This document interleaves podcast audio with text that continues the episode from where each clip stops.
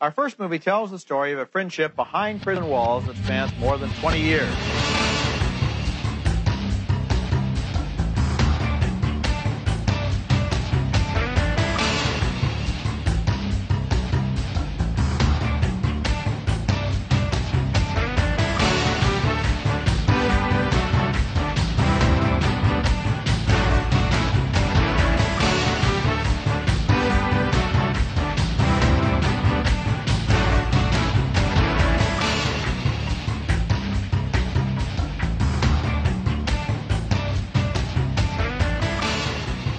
To episode 33 of Middlebrow Madness, an exercise in podcast hubris. My name is Derek Gade. I'm Isabel Arf. Uh, to start with, Derek, I'm going to offer the audience an apology uh, for a lot of different things that are happening right now. No, you can deal with it. Oh, this no. is. I was gonna say you get paid for it, but you definitely do not. Uh, if anything, you're you have more of an investment in this than the audience, but you signed up for it. All they right. get to leave whenever they want. First of all, it's Ramadan.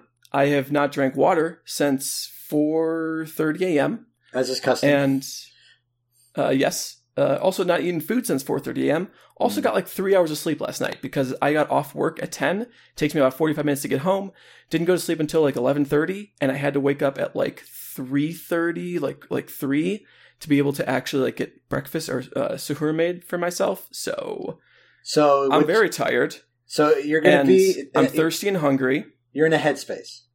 And also, there's going to be a lot of mouth noises because uh, my mouth is very dry. Um, what I'm, my solution to that uh, is that I have a glass of water and I have another glass of water that's empty. And I'm going to be swishing water around my mouth and spitting it out in the other one to make my mouth moist when it gets too bad. So, you put the water Hopefully, in your mouth, mouth but you, don't, aren't too bad. but you don't swallow it. Yes, correct. Okay. Which is allowed. I mean, otherwise you couldn't do wudu. So, um, if you hear that noise, you shouldn't because I edited it out. But if Derek hears it, that's why you know there's a gross noise going on. Okay. Um, so there's all that, and then also I just had a bloody nose before we started recording, and my toe's broken. Oh, no. It's just a mess. Uh, but Isabel, you, uh, should be, you should be on the injured reserve. You shouldn't be recording. well, I, I really wanted to record while I was still in peak Ramadan brain because I don't know what's going to happen with it. Uh, not that it'll be much different, I'm sure, than a regular episode where I'm already fucking indecipherable. But I wonder how it'll affect your takes. That's what I'm interested in. so now that that's out of the way, there's a new lizard in town, and his I'm name sorry? is Mr. Green. He's the fun, cool lizard that Oh, embodies the spirit of Sobe beverages. And his new namesake oh, boy. soda is scheduled to hit store shelves in May 2002. I remember these. I used to drink these. Uh, I used to drink these in like like like late elementary school, early high school. Like these fucking these fucking bowling pins of shitty lemonade. Mr. Green Soda Pop is Sobe's first carbonated beverage, and it's loaded with attitude, energy, and a taste soft drink fans will love. Mr. Green will be supported by an aggressive grassroots marketing campaign.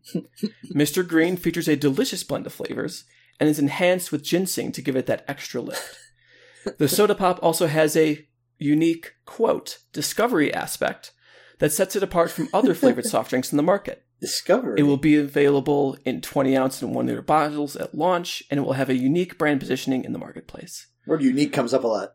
It sure does, because is there anything more unique than Sobe Mr. Green Soda, whose brand is no longer available according to bevnet.com? Uh, I stumbled upon this press release because I was on the Wikipedia page for Sobe Life Water. Uh, because there was like a, a trending hashtag on Twitter that was Sobe Life Water. And then the like, it was, it was a sponsored hashtag, it was like promoted. And then the line underneath it where you put like the tagline just said it has nutrients, which is. I mean, What a- I hope. I mean, I would hope so, but also not a great tagline. But I was, I was like, oh, I'm, I'm having fond memories of Sobe, of Sobe uh, as a beverage company. So let me go on their Wikipedia, see how they're doing, and they have a lot of discontinued products, Derek, and I they all have so. just the worst names. Um, especially the ones that start with lizard. For example, there's Sobe Lizard Lava, Sobe Mhm. Lizard Fuel, Sobe Lizard Lightning, and my favorite one, which is Sobe John, sorry, Sobe Lon John Lizard's Grape Grog. That's impossible Which- to say. If anyone has a bottle of Sobe Lon John Lizard's Grape Grog, Um, please send it to me. I will pay you money for it. Um, in fact, let's see. Ah, it's an empty bottle. Fuck you, worthpoint.com. I'm like googling it to see if I can buy a, if I can buy one. Uh, can you Yeah, even sell I- food on eBay or whatever? Probably not. But I mean, Hmm. like, hey, they do. A, you're not supposed to sell like Japanese adult videos on eBay, and I bought quite a few because there's Okay. people that do it under the table and just like don't say that's what it is. But if you're a collector, you can tell from the, like the little screenshot, and they'll put like the collector item name in it, like the edition name. So quotation there's- mark Japanese quotation mark movie wink. Get it? Uh, uh, I, th- I believe they call them like Japanese like idol movies or something like that. Idol movies. Okay. Yeah. Um, because I'm shiftless when idle, and I got time to waste. Jerking off, that is. Oh, Derek, boy. Yeah. Lizard Tales is a monthly digital newsletter published by Sobe for their fans. The newsletter provides consumers with product updates, promotions, and cultural trends. This does not exist anymore. I looked for it. The newsletter. Sobe, yes. Um, th- these are just some facts in the Sobe marketing campaign part of Wikipedia because this has clearly not been updated for a very long time. um, Sobe recently, and I'd like to point out that in the little Wikipedia, like where it says citation needed, it just says when. Partnered with Jessica Szohr and previously Twilight star Ashley Greene for their Sobe Lifewater skin suit campaign. Wait a minute. Um, There's a lot happening in that sense that doesn't make any sense. So we got Sobe. They partnered with Jessica. I don't actually know how to pronounce this name. S S Z O H R Zor. Probably. Zor- Yeah. Yes, Zor, who was in movies I've seen. Uh, no, no, do not recognize her at all. She was in Piranha 3D and Ted 2. So hey, I haven't seen neither of those movies. don't. Um, and then there's Ashley Greene, who, to be fair, was the best part of Twilight, the original. Um, she and her the character she played was also the best character in Twilight. So shout out to Ashley Greene, you're doing great work. Billy Burke would have to like to have a word with you, but okay. Billy Burke does not get much to do in that movie. If he did more, I'd love I'd love to give the credit to him. Um, It's more about the aura. and there's the Lifewater skin suit campaign. What the Which- hell is this? This sounds weird. So I thought it was like a weird thing until I looked up, and it's just like a bikini modeling thing for Sobe Lifewater. Um, because uh, a later detail in his says Yvonne Stra- Strahovski, I'm assuming a swimsuit model, is the current Sobe skin suit model for 2012, promoting their Mm. current coconut water life water. You mean the, the you mean the the fucking stuff that clearly just looks like cum, like just a bottle of cum at the bodega? Hell yeah, it does. That's my favorite part of getting uh, that one Mountain Dew they had for a while. Is, was there Mountain You Dew were that drinking like cum at one point? Yeah, there was like watery. I think it was called like White Lightning or something. It just looked Oh, like watery cum you were drinking from a Mountain Dew bottle. Um, the 2001 game Oddworld Munch's Odyssey features vending machines in the game Oh that, that dispense Sobe drinks. This was only available in the North American version of the game, which I have on my shelf. All And I of can, this was I can mistake. confirm. I want to tap Starting out of product 2007, placement. starting in 2007, Sobe sponsored the Chicago Rush cheerleaders of the Arena Football League. yeah, felt They yeah. changed their they changed their name to Sobe Adrenaline Rush Dancers, which I, I think that's fair. Um, and lastly, just, just a fun fact that you wouldn't have researched, but I know offhand because this is Uh-huh. my area of, eso- of like esoteric knowledge. The Arena Football League no longer exists. Of course, it doesn't. Come on now. It lasted for a while, but it only recently went under. Longer than a lot of the other like comp- competitors for football leagues, right? Yeah, a lot longer. Yeah, because Like- um, obviously like- the XFL lasted fucking dog shit, nothing. Yeah, both Um, both like And there was two, a recent one too. yeah the two iterations of the XFL together combined for about a season and a half. And then there was like a recent attempt to do this. There was um well there's currently there's something called the Spring League. There's something on Twitch called fan controlled football. There's always going to be like second tier American football because not everyone can make it to the NFL. There was the Association of American Football, which lasted two thirds of a season. I think that's what I'm thinking of because I remember um, the people from Waypoint talking about it. Um, yeah, they're they're always trying, and no one really succeeds. The AFL was the one that succeeded the most, and they went under after like almost thirty years in business. So So what what's the appeal of arena football versus regular football? it's um, Is it smaller? it, well, a it's smaller, And I think uh, originally this is, this is very boring and of interest to no one except me. But you know, the amount of times that I get to bloviate about a boring thing for me on this show, not that much. So I'm going to take advantage of this. Go for it. Um, the I, uh, originally as as initially conceived, arena football was yes, basically indoor football you played on a field the size of a hockey rink. And That's the, small as fuck. yeah, and the draw was twofold. One, you would have players that would basically play both ways. It would play both offense and defense. The only people who wouldn't would be specialists like kickers and quarterbacks and stuff like that. But like offense, if you will. exactly. Uh, linemen would play both ways. They would be the offensive lineman would be the defensive lineman, and vice versa. Um, and also, uh, there's a smaller field, and hence there is a lot more scoring, and scoring is exciting. So, It is exciting. so the the shape That's why I ga- enjoy watching basketball. the shape of the game dictates kind of the uh, kind of the style of play. And since someone could very easily just throw a ball d- uh, downfield, like just bomb a ball forty yards and get a touchdown, like an average game, there'd be like 140 points scored. So that was the. I mean, that, that sounds fun. I'll be honest. it was. And also, uh, there was teams in like sort of smaller markets, like there were teams in like Des Moines and Columbus, and you know places that wouldn't have the the juice for an NFL team. Let's say there was a team for a couple of seasons in Toronto called the Phantoms. They had the most late '90s, 2000s ass logo of like the Grim Reaper. It's it's it looks like a shitty tattoo. I feel Um, like you were seeking out a shirt of this. Am I correct? Uh, no, I was seeking out a sh- uh, I was seeking out a jersey of the Roller Hockey International's Montreal Roadrunners. Uh, gotcha.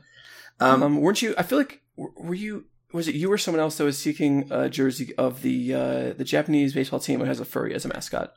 Oh, I don't know if it was the furry, uh, if, if if it was the one as the furry with a mascot, but I'm definitely on the lookout for like, um, I've been eyeballing a uh, Hiroshima Carp jersey for a while.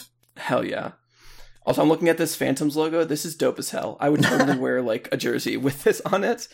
Um, But I would uh, never watch hockey, but most importantly, in Employee of the Month 2006 film, Vince Downey, played by Dax Shepard, drinks Sobe Nirvana with a Gatorade twist cap. this is my favorite thing about the Sobe Wikipedia page. Of all the things, there's so many things to love about it. one that, that- it hasn't been updated in a decade. Uh, number two is that the the way I found out about Mr. Green, Sobe Mr. Green, um, which is the new lizard in town. So so there's like a list of like, hey, here's all the like current products they have, here's all the discontinued products, and then there's one section that is like a little mini like has a whole thing to it. Like it's way more content than anything else for any of the other products for Mr. Green specifically. So there clearly must have been someone who was just a fan of Mr. Green, but it wasn't a big enough thing to be its own page. Like it would have gotten deleted. Mhm. So they just made like a little kind of like infographic about it, kind of like when you when you look up a song on Wikipedia and people covered it, and there was a really famous cover that had like a whole release. There'd be an extra little like info bar down there with a little, Yeah. bit of information about it. Like it's a like heading, that. like a like something with like a heading two on it.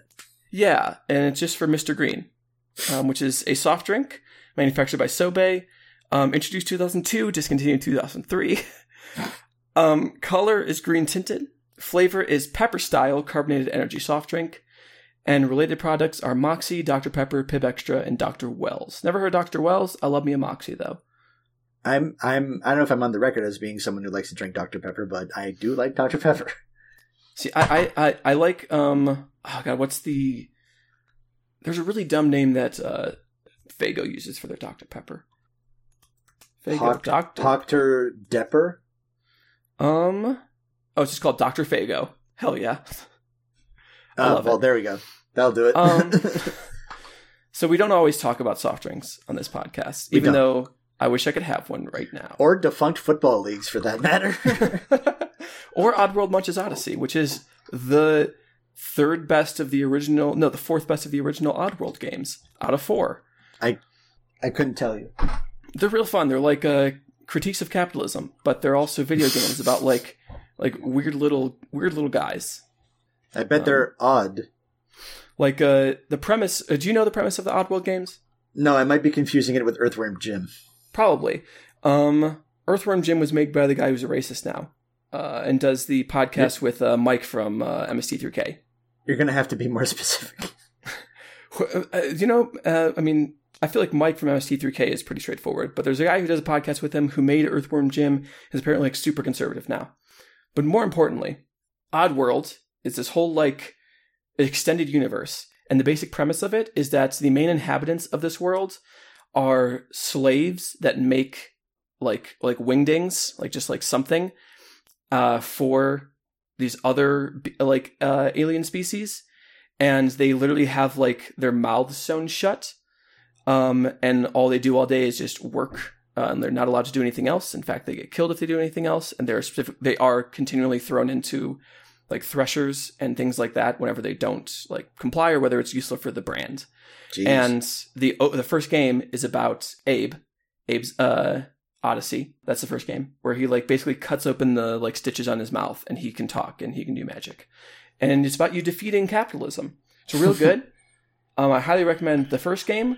It's very frustrating. You probably won't like it, but more importantly, I highly recommend um, Oddworld Strangers Wrath. I feel like that's what it's called. Um, Strangers something.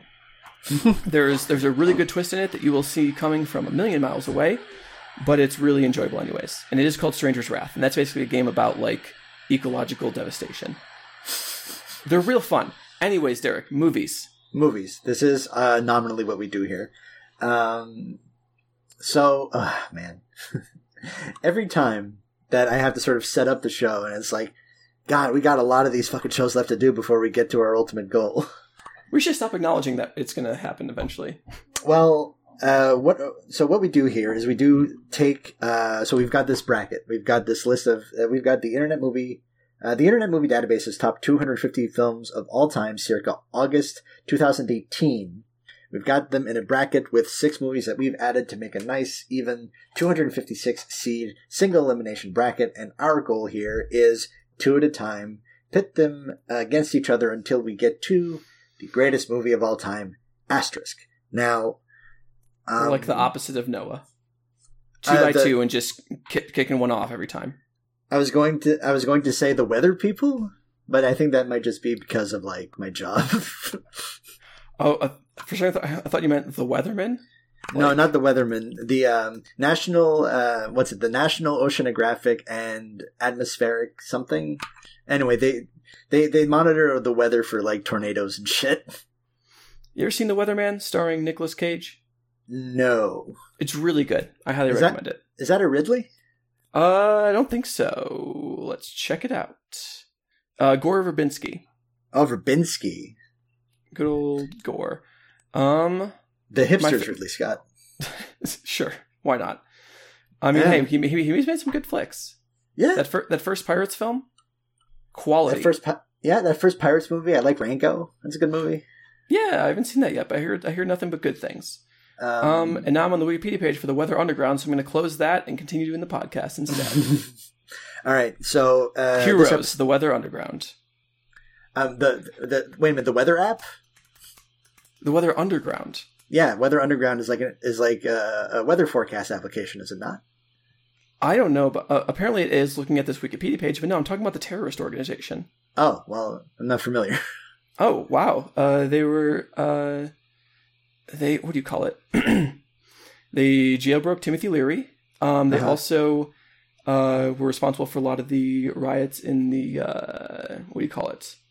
Uh, that got the Chicago Seven arrested, Okay. and they also uh, par- tried to blow up the Pentagon, uh, which was in retaliation for the U.S. bombing raid in Hanoi. And I support that fully. Uh, it's great stuff. You sh- everyone should blow up the Pentagon, except not. Don't credit me, please. Uh, I don't want to get a letter from the government or, I mean, or thi- knock on my door. I mean, this is on wax, so Uh, but it's all p- comedy and parody. We're in the comedy right, parody, section. parody, of, hashtag uh, parody. Hashtag parody. Uh, that's why you can talk about anything on a podcast and no one can get mad at you. I could admit to murdering someone right now, and I could just be like, "Oh, parody, What are we Sat- doing, satire parody clause." I'm the nostalgia Isabel. critic right now. Isabel? What? We have two matchups to take care. of. Fine, whatever. Uh, we have the apartment versus Mission Impossible Fallout, and we have kind of incredibly Star Wars versus Jaws, and like a kind of like cosmic convergence. Um, so we're just going to jump right into our first matchup, and am I to understand that these both were first timers for you? Uh, yes, they were. Uh, Okay. I had never seen either, and I was so in the dark about the apartment, I had no fucking clue what the genre was until you told me earlier today. Yes, uh, not knowing that you didn't want to know that you wanted to go in completely blind. Um, but that it still said- takes some fucking turns. It does take turns. Um, so, tail of the tape for our first matchup. First up, the 108 seed, The Apartment, released in 1960, directed by Billy Wilder, written by Billy Wilder and I.A.L. Diamond, starring Jack Lemmon, Shirley MacLaine, and Fred MacMurray. Nominated for 10 Academy Awards, winning 5 Best Picture, Best Director, Best Original Screenplay, Best Art Direction Black and White, and Best Editing, $3 million budget, $24.6 million taken 1960 bucks and um, generally considered one of the great American comedies of the era, which is a sentiment that, not to throw my hand or anything, I happen to agree with. Versus uh, the 149 seed Mission Impossible uh, Fallout, released in 2018. So one of the more one of the most recent movies on this bracket since. I think this must have the, we picked the bracket just as this was coming out because I think that was a summer release. Yes, Uh, yes, yes. It's Uh, one of written in- the uh, like temporal casualties of uh, the list because now like they're like that is no longer on the list, I believe, as well as like The Incredibles two and stuff like that. Yeah, there's a lot of stuff from like well, to just open a little parentheses here during the tail of the tape. The there's strong, strong recency bias in the IMDb top 250 list. So yeah, there's a lot of these movies that we're covering that are not there anymore. But not to tease things that are going to happen in like 2029 or whatever. But we're we're going to figure out a way to account for that. Mission Impossible Fallout, released in 2018, written and directed by Christopher McQuarrie, starring Tom Cruise, Henry Cavill, Ving Rhames, Simon Pegg, Rebecca Ferguson, Sean Harris, Vanessa Kirby, and a bunch of other people. like Yeah, Vanessa Kirby is like seventh on the call sheet. There's still like some pretty heavy hitters that I'm not mentioning in this little portion. Um, $178 million budget, $791 million take at the box office. Not an Oscar player, but very well received. Uh, so let's talk about the apartment. Now, I'm very curious as to what you thought of it since you came in. Not only have you not seen this before, uh, I might understand that this is your first do do with one Billy Wilder. sure is. I hear he makes good movies. Uh, I've heard Sure a lot of good things about uh, Billiam Wilder. Billiam. And one day I will see. Oh, oh, no, no! I saw Witness for the Prosecution because we did that. I totally forgot. That's that right. I That's apologize. that I've seen two.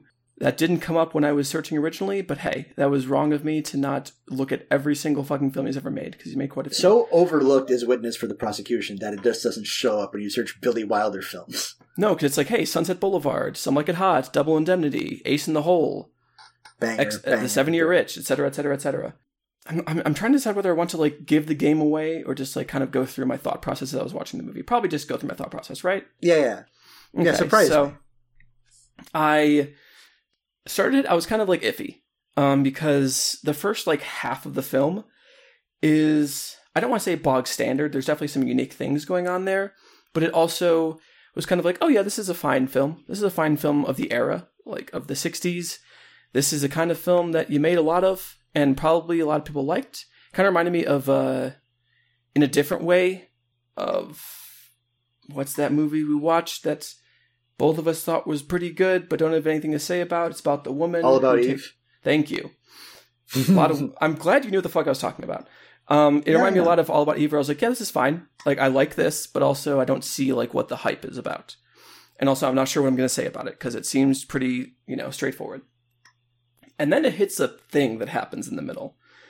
Um, spoilers for the apartment, and I'm going to say uh, right away, if you want to watch the apartment and you don't know what I'm about to say, you should go and watch it. Yeah, Because- spoilers for a 60 year old film, by the way. I mean, hey, I didn't know shit about it. It was That's very fair. surprising to me. Uh, the the two leads are Jack Lemmon uh, and Mhm. Shirley MacLaine, Both and awesome. uh, both delightful. And Shirley MacLaine attempts to commit suicide halfway through the film, in what Sure was does. previously to that a relatively light comedy, little bit of drama. And it takes a hard left fucking turn into the dramatic Yeah. stuff. Yeah, it's a comedy of manners that kind of evolves into something a little darker. Yeah, which I was not expecting at all. It was very like as soon as I saw her look at the sleeping pills, I was like, "Wait, that's not going to happen. This isn't that kind of movie. So what's going to happen?" And then he gets home, and I was like, "Oh, that just happened. Okay, what's now I don't know where now I have no idea what the movie's going to do next. It felt like very surprising and destabilizing in a way that I really really enjoyed. And the rest of the movie from there, it just gets better and better and better. um and by the end of it, I fucking love this movie, Derek. It is so good. It's, it's so I'm fucking very, good. very, very heartened to hear that because I think this is a fucking masterpiece. I agree. I gave it a, the full five stars in Letterboxd. Um, Uh, I didn't even. Well, I well I didn't check, but I'm assuming that you like waited, so I wouldn't see. no, I don't care about that. That's what you do. Okay. Um, what- well, sorry if I try to play shit closer to chest a little bit for dramatic effect. hey, folks, if you ever want to know what my opinions are going to be beforehand, just look at my Letterboxd diary, and it'll tell you usually because I watch them beforehand. Although I just finished watching The Apartment, so so so the thing I love so much about that change in tone, uh, and because it, it does get funny again, like it doesn't just stay in that dramatic thing. But before that, a lot of the comedy is about disconnection, about things that aren't being understood across people. Like it's not entirely like there's miscommunications going on, and there's uh, missed encounters going on, and that's kind of what the joke is for a lot of it. And also the fact that like Jack Lemmon's just a schmuck. He's a Uh, schmuck. He's a schmuck. He's a he's a he's a nebbish. yes, he's, he's he's great. Um, but he's also you know he's he doesn't. He's also have- very he's not- funny. Yes, very funny. He's not always the sharpest uh, tack in the drawer. That's not how that Uh, goes. sure. Either way, but then like You want when you get that you want your point, tack hammer sharp? uh, once you get that halfway point, a the dramatic stuff works incredibly well in my opinion. Like it really drew me in way more than I was previously. Where I was like, oh shit, like this is way more serious than I thought it was. There's a lot going on, and now I feel like I've been let in to this other character uh, way more than I was previously, and I know this a little bit more about her because of like the suicide attempt. And then the the moment that sold me was there's a part where she says something along the lines of like, "Well, you don't understand," and then he's like, "No, yeah, I do understand," and he tells about his suicide attempt, and he does it not just in this solemn, sober way. He does it while joking during He kind of jokes through it. Yeah. while pointing out how kind of silly it was and like all the things that went wrong with it that he should have planned for like all the things that were just kind of absurd now that he looks back on it.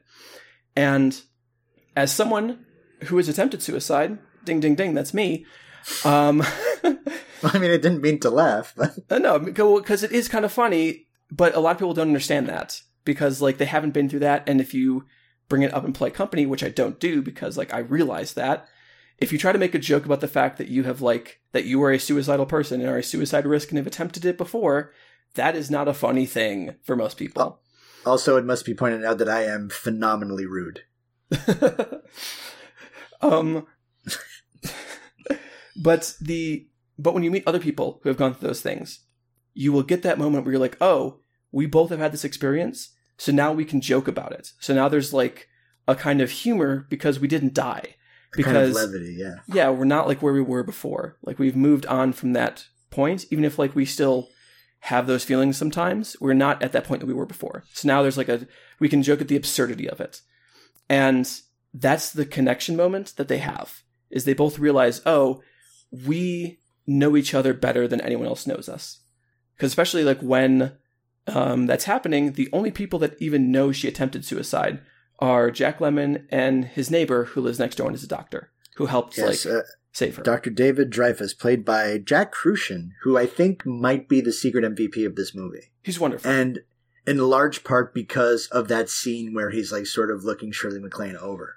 Yeah. Um, I think there's Uh, uh, the, because this, what, uh, go ahead. I, I was gonna say, like, just to finish up my thought, like, and from that point, like, it changes the tone of it, not just because of the seriousness of what happened, but also because suddenly the comedy is no longer misconnections and misunderstandings and things like that.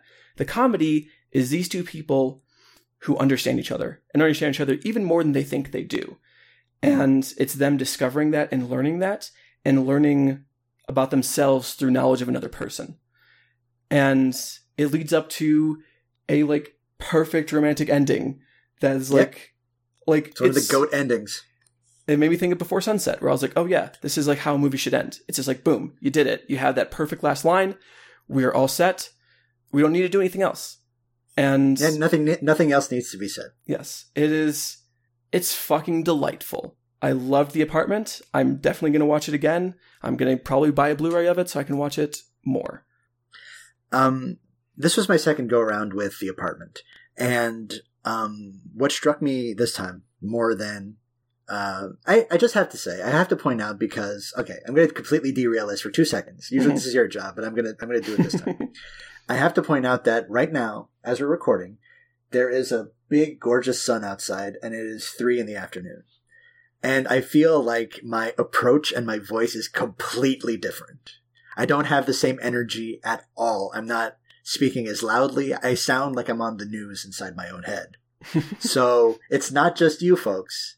The energy and the aura is different because we're recording during the day and it's a Sunday. And uh, yeah, so I just I just thought I'd point point that out. And it's nine in the afternoon, as you just said. What's that? We're gonna skip past it. It was a Panic at the Disco joke. Oh come on! Yeah, it was low hanging fruit, but you know, I I mean, it, I it looked grody as it- hell, but I still decided to eat it. Well, it was fruit that I didn't recognize as fruit because I didn't know what the hell you were saying. I was I was Tantalus, and for a moment there was finally a fruit that I could reach. It didn't matter how disgusting it was. I was going to grab that fruit. It's amazing that you held it long enough that your fingers didn't just go straight through it. So the apartment. This was my second go around, and what struck me this time around more than anything else was how how ahead of the curve it felt in terms of tone, and Oh, how yeah. kind of how kind of sophisticated and how urbane it felt. Like this is a film that was made in 1960, and you could not change like a hair on it, and it could have come out this past decade yeah, as far as like the tonal juggling goes. Maybe even even like with a lot of the politics. I'll be honest. Um, I would ask uh, uh, you can uh, uh, you can elucidate on that if you like. Okay, I'll let you finish your idea first, though. Okay, um, but yeah, so the uh, I mean the performances are kind of old Hollywoodish. Shirley MacLaine's performance especially feels modern in uh, in that way, and there's this contrast between the three main performances of you've got Jack Lemmon who's essentially playing the Nebbish character but giving it a kind of edge and charm that is usually absent from it. There's Shirley MacLaine who has this sort of very sort of modern performance in terms of tone, and you've got Fred MacMurray who not only sort of ties uh, anchors the movie in a kind of older Hollywood, it literally ties him back to old parts of Billy Wilder's filmography because he was also in Double Indemnity. And that triad, that like sort of those three performances bouncing off of each other, and also as with witnesses for the prosecution, Billy Wilder is just a fantastic user of space. Yes, yes. You've like, got the the space got of the cramped apartment, is so well done. It's really good, and he's really good at just the cavernous office as well, and how chaotic it can get. Yeah. And I don't think that can be overstated. But I am interested to hear what you think about sort of the political bent of this film. I think there's two main ways that it does super super well. Uh, number one is that it is a movie from 1960 that takes sexual harassment seriously, which Sure, was not really a thing in the 60s. Like this was still a place where you know a time where it was not considered unusual for like a boss to like a hit on their secretary, b fuck their secretary, c just hit random women in the ass that work in the like you know the Yeah, I've seen place. 0.5 episodes of Mad Men. yes um and uh, like like the things that really make you fucking hate fred macmurray Mhm. aren't even really what he does to jack lemmon like he's shitty to jack lemmon but the things that make Sure. you fucking hate him are the way he treats shirley maclaine He treats Shirley MacLaine, yeah. because it's I, I mean i don't have to tell you derek but it's completely fucking unacceptable how he treats her but Right.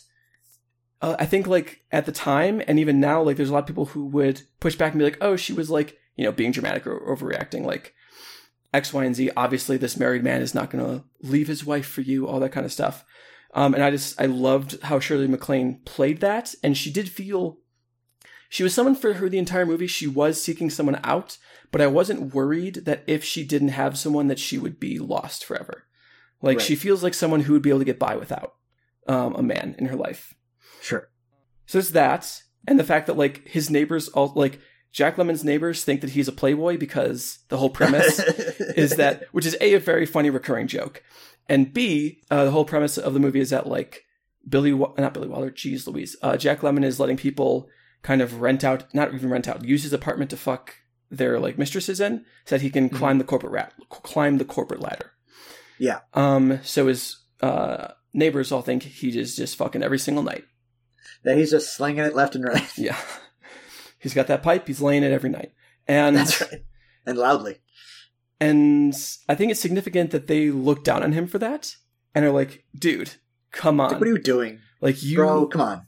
you have this girl in your apartment who needs help, and you are just being this way." Obviously, they don't know the real context of it, but Right. but that links in with the other part of it, which is this is a a very forward looking, I think, examination of how the pursuit of capital and the pursuit of money, which is obviously like that's that's an age old trope. The pursuit of money corrupts you, whatever. Right. But the thing that this one does that's really unique is the the self degradation it asks of Jack Lemmon Mhm. uh, and the fact that he never gets ahead by like doing something wrong or by like fucking someone over. He gets ahead by just being a toady to the people who are already in power.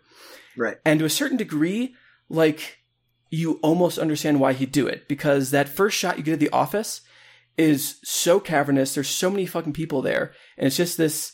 You know, it's kind of like a. I think Playtime is a movie that has like that really famous shot of just that giant Yep. fucking office, um, and it's almost like that where there's so many people and they're just in their little desks. There's not even fucking cubicles. It's just like waves and like you know, an entire field of people. There's no way he moves up without doing something because it's not merit based, as we see over and over again. None of this is based on anything to do with how good you are at your job. It's entirely based on whether the people above you like you enough to bring you up from the bottom. And hey, guess what? That's how capitalism works. Is Yeah, um, it, it is a tidy little sort of uh, metaphor for uh, career advancement in the capitalist system. Yeah, and that and that's why you can almost like sympathize with him making these choices because like they suck to watch happen, but at the same time you're like there's no other like he doesn't have another option if he does want to like live a better life. And his apartment is very nice for the time. Um, but he yeah, makes I, w- I would live there in a, in a heartbeat. hell yeah. Um, he makes about as much as I like I did the inflation calculator thing. He makes about as much as I make now. Which is guess what folks? Not a lot of money. Not that much. Um, and uh, yeah, yeah, I thought that was like a really wonderful depiction of that self degradation that advancement requires when you start out in a lower class. Whereas if you're already higher class, you can be the one who's degrading others and shitting on them. Yeah, because because he's got a nice place, but also a lot of it is broke down. Homeboy like strains his spaghetti with a tennis racket, you know, In a very good scene, which is very a cute scene. very wonderful scene. Uh, him just sick at his desk, trying to like just trying to work is like like a, a, a little a, a little comic set piece that I liked a lot. yeah, same. Um, Um, no, this yeah, movie I, I, I, fucking I just really loved how it approached those things, and they, they feel like like the exact same issues you'd see now. Like that's how. I mean, that's um, what do you call it? Atomization of self. I mean, yeah, yeah. I mean, it's something we talk about all the time, so I don't always like necessarily want to use the same words all the time. Like, hey, capitalist realism turns out, and this wasn't even after the hard turn to neoliberalism that took place in Reagan times.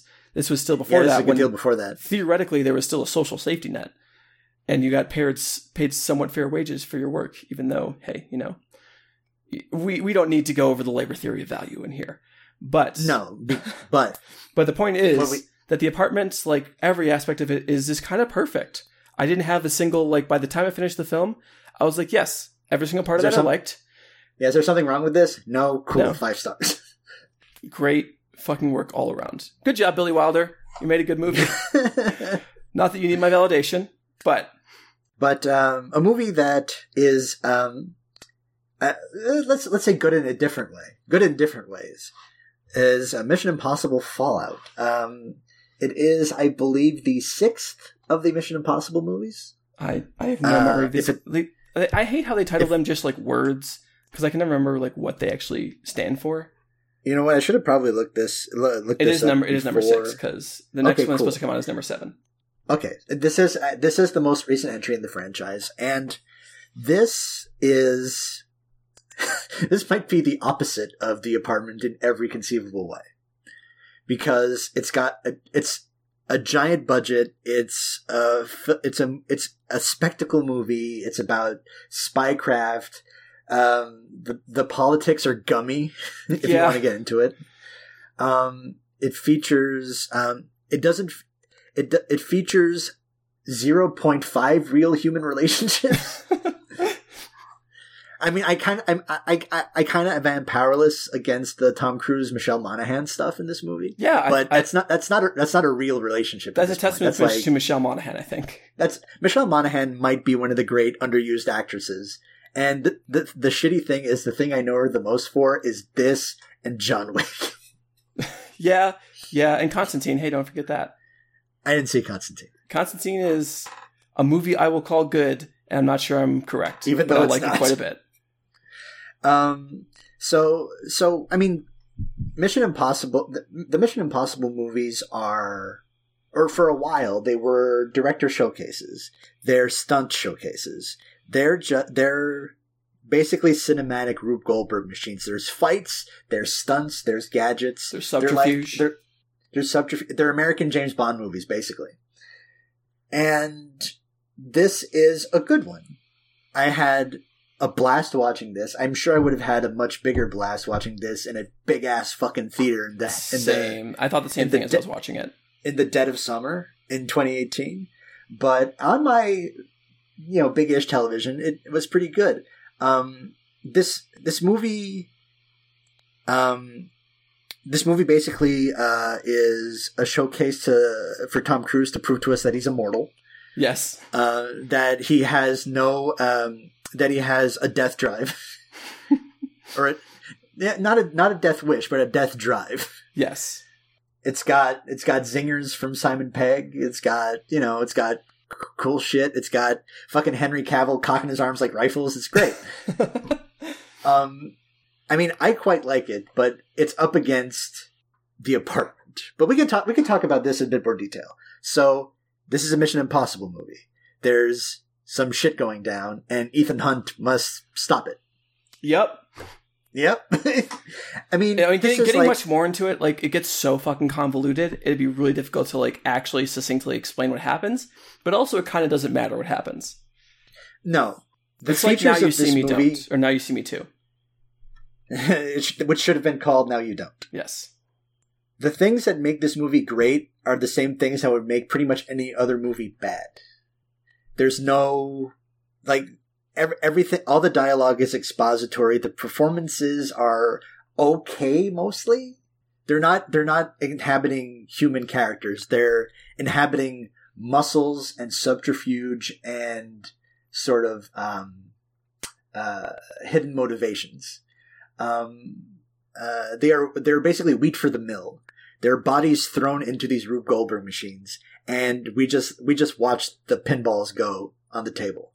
Yeah. Sometimes they fight, sometimes they run, sometimes they fly helicopters into other helicopters. It is superlative spectacle. I agree, Derek. but do you have anything else to add? I mean, I'll say it's no Jack Reacher. Like, if you were to I sit mean, me I'm- down and be like, "Hey, which would you rather watch right now? Would you rather watch Mission Impossible Fallout or Jack Reacher?" I'd say Jack Reacher literally 100 percent of the time. I think Jack Reacher is the kind of movie that you don't realize how good it is until you catch it one day on cable TV and you're like, "Holy shit! What the fuck is this movie?" I'm like loving every single part of this. There's no there's no bad parts of this whole movie.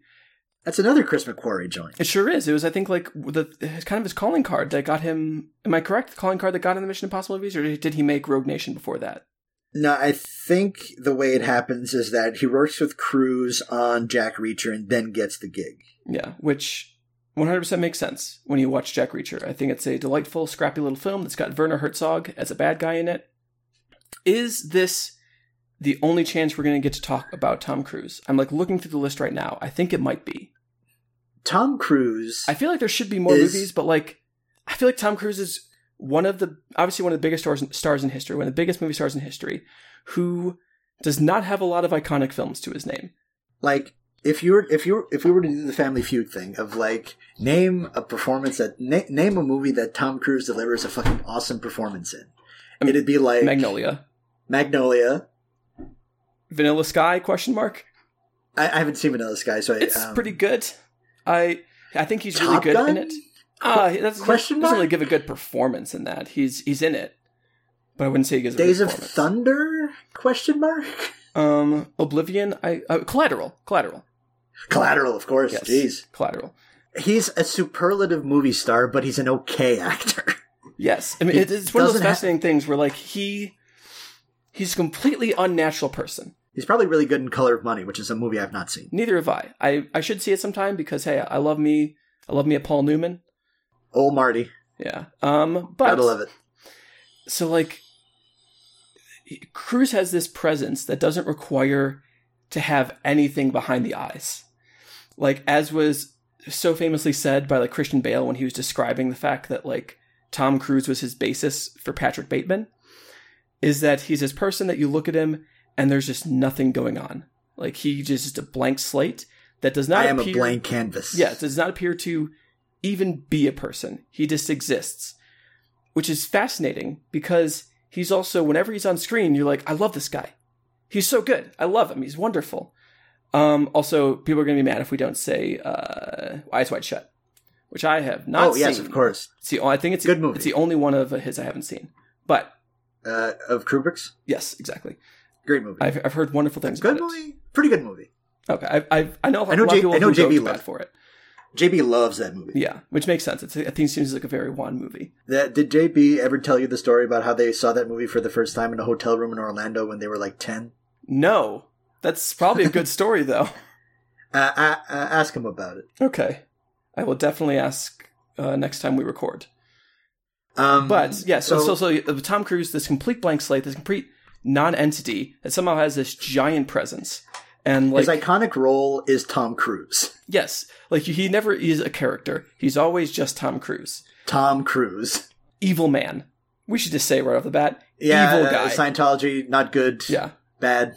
like the most vocal proponent of Scientology, um, and has multiple times had like Sea Org I know help him with stuff, and I think he like has Sea Org ser- servants basically from what I understood. Sea Org servants. Oh boy. Yeah, like and he uses them as a source of free labor, which if you don't know how bad sounds like Sea Org is, you should look into Sea Org and get ready to be fucking bummed out and also angry. I'm good. I'm good with Tom Cruise never having an Oscar because of his Scientology bullshit. exactly. I completely agree. And also his sh- this shit he said about like psychiatry that also came from that. Mm, yeah, Yeah. Um but besides that, yeah. Like even even if Tom Cruise were like uh, a, a like a paragon of virtue, I don't think I don't think that makes it so Mission Impossible Fallout can best its opponent in this particular match. certainly not. It, but it kind of depends on what you're looking for I will say in a movie. These kind of operate on two different levels. if we were coming up against Oblivion instead, I don't think Oblivion's a better movie than The Apartment. But I think Oblivion is a fucking fascinating film that I want to talk to everyone about in the whole world forever. I mean, you like those kinds of movies specifically, like these sort of It's a science fiction movie about like the how we can transport the self to other beings and whether the self is the physical body or the memories you have or your consciousness or anything like that. It's delightful and it's also got some stuff blowing up that's real fun. Yeah. You're you're, you're kind of like a, a homer for those sort of metaphysical science fiction films, which I think is also why you're such a large proponent of the film Serenity, Wait, do you mean Solaris? Oh No, no, no, no, Serenity. Serenity. Yes, yes, yes, yes. The the masterpiece. the Matthew McConaughey the Matthew McConaughey film. that is an explana- explication of Leibniz's idea of free will.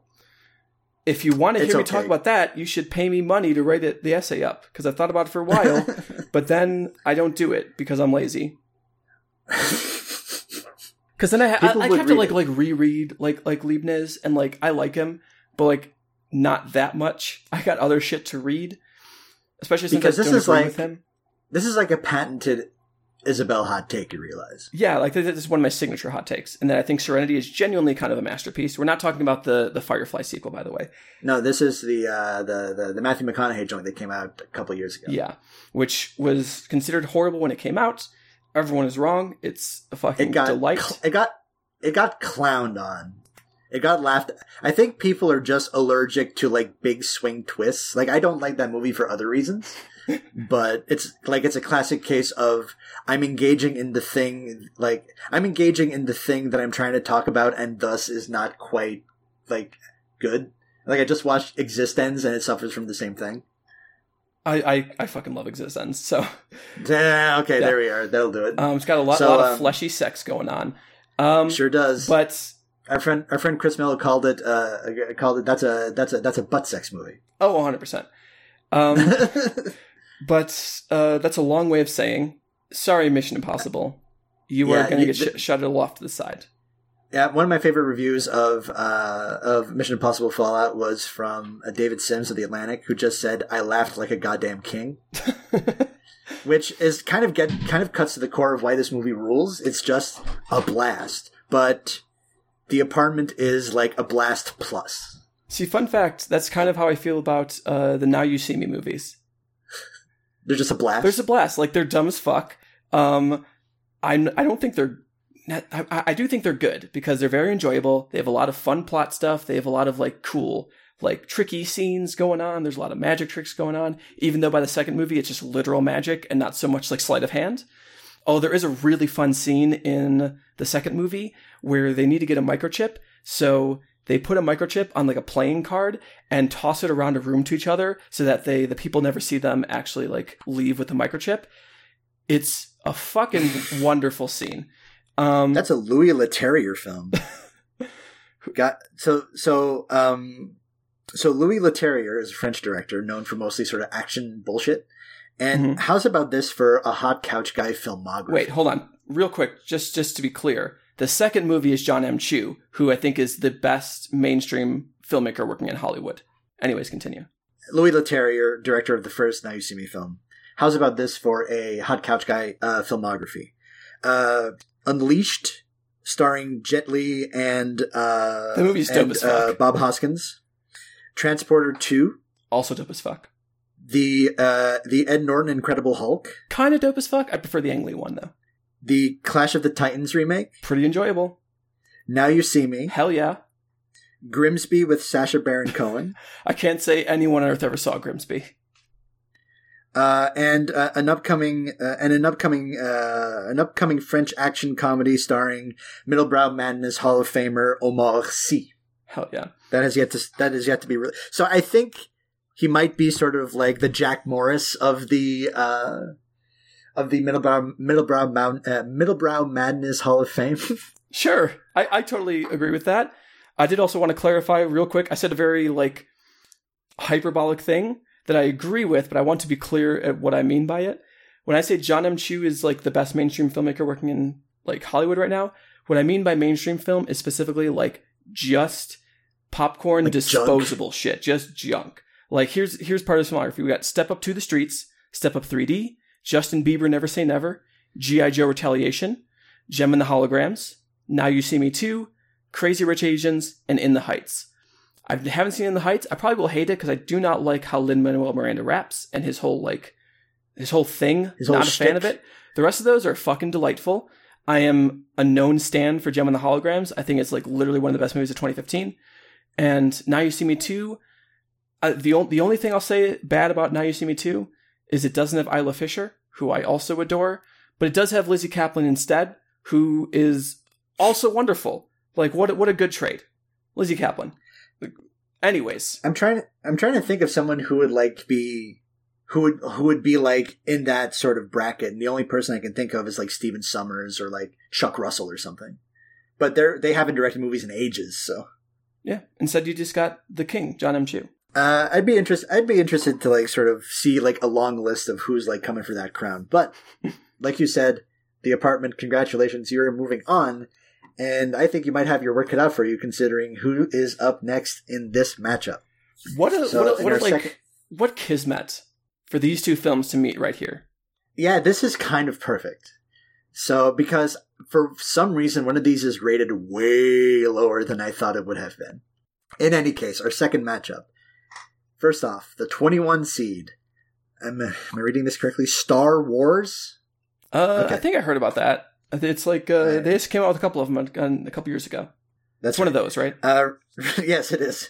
Released in 1977, written and directed by George Lucas. Star- I feel like such an idiot saying this.